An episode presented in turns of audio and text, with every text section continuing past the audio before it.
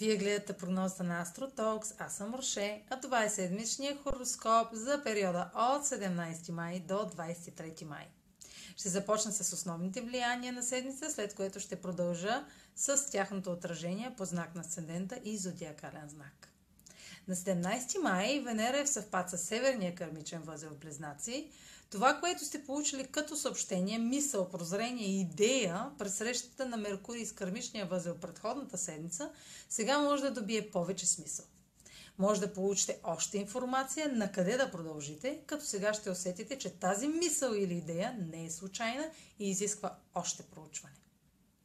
На 21 май Слънцето е в квадрат с Юпитер в Риби. Това е първият аспект към Юпитер, откакто влезе в водния знак Риби на 14 май.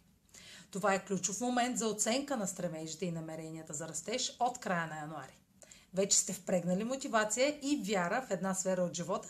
Сега ще получите яснота и подкрепа от друга сфера за това какво още има нужда да бъде подхранено с постоянство, кораж и корава амбиция. На 23 май ретрограден Сатурн във Водолей започва своята фаза. Тя трае няколко месеца.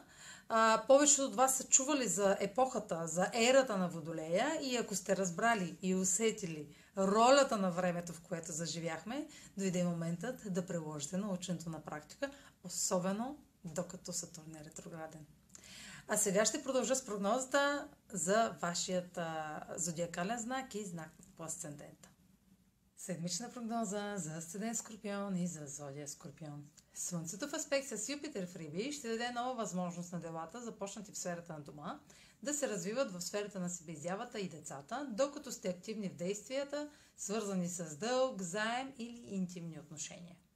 В стремежа да разширявате възможности си чрез развитие в дома, премествания, Жените успех по въпроси свързани с деца или бременност, творчески проект, хоби, или талант, докато сте ангажирани с лична тайна или интимен въпрос.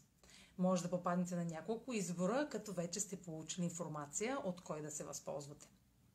Ретрограден Сатурн в Водолей ще забави изграждането в сферата на дома, като провокира ситуации на преразглеждане на условия, които сте подложени да изпълните или сами сте поставили ще виждате все по-ясно ограниченията в надграждането на текуща семейна ситуация, какво и колко не ви достига, докато обстоятелствата ви притискат да предприемете сериозни мерки.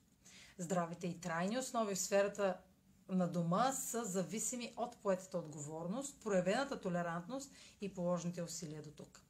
Няма да е възможно да видите материализация на целите без да сте поели отговорност и видими резултати. Имате, имайте предвид, че съпротивлението на събитията ще забавя още повече прогреса. Това е за тази седмица. Може да последвате канала ми в YouTube, за да не пропускате видеята, които правя. Може да ме последвате в Spotify, в Instagram, в Facebook. А за онлайн консултации с мен може да посетите сайта astrotalks.online, където ще намерите услугите, които предлагам.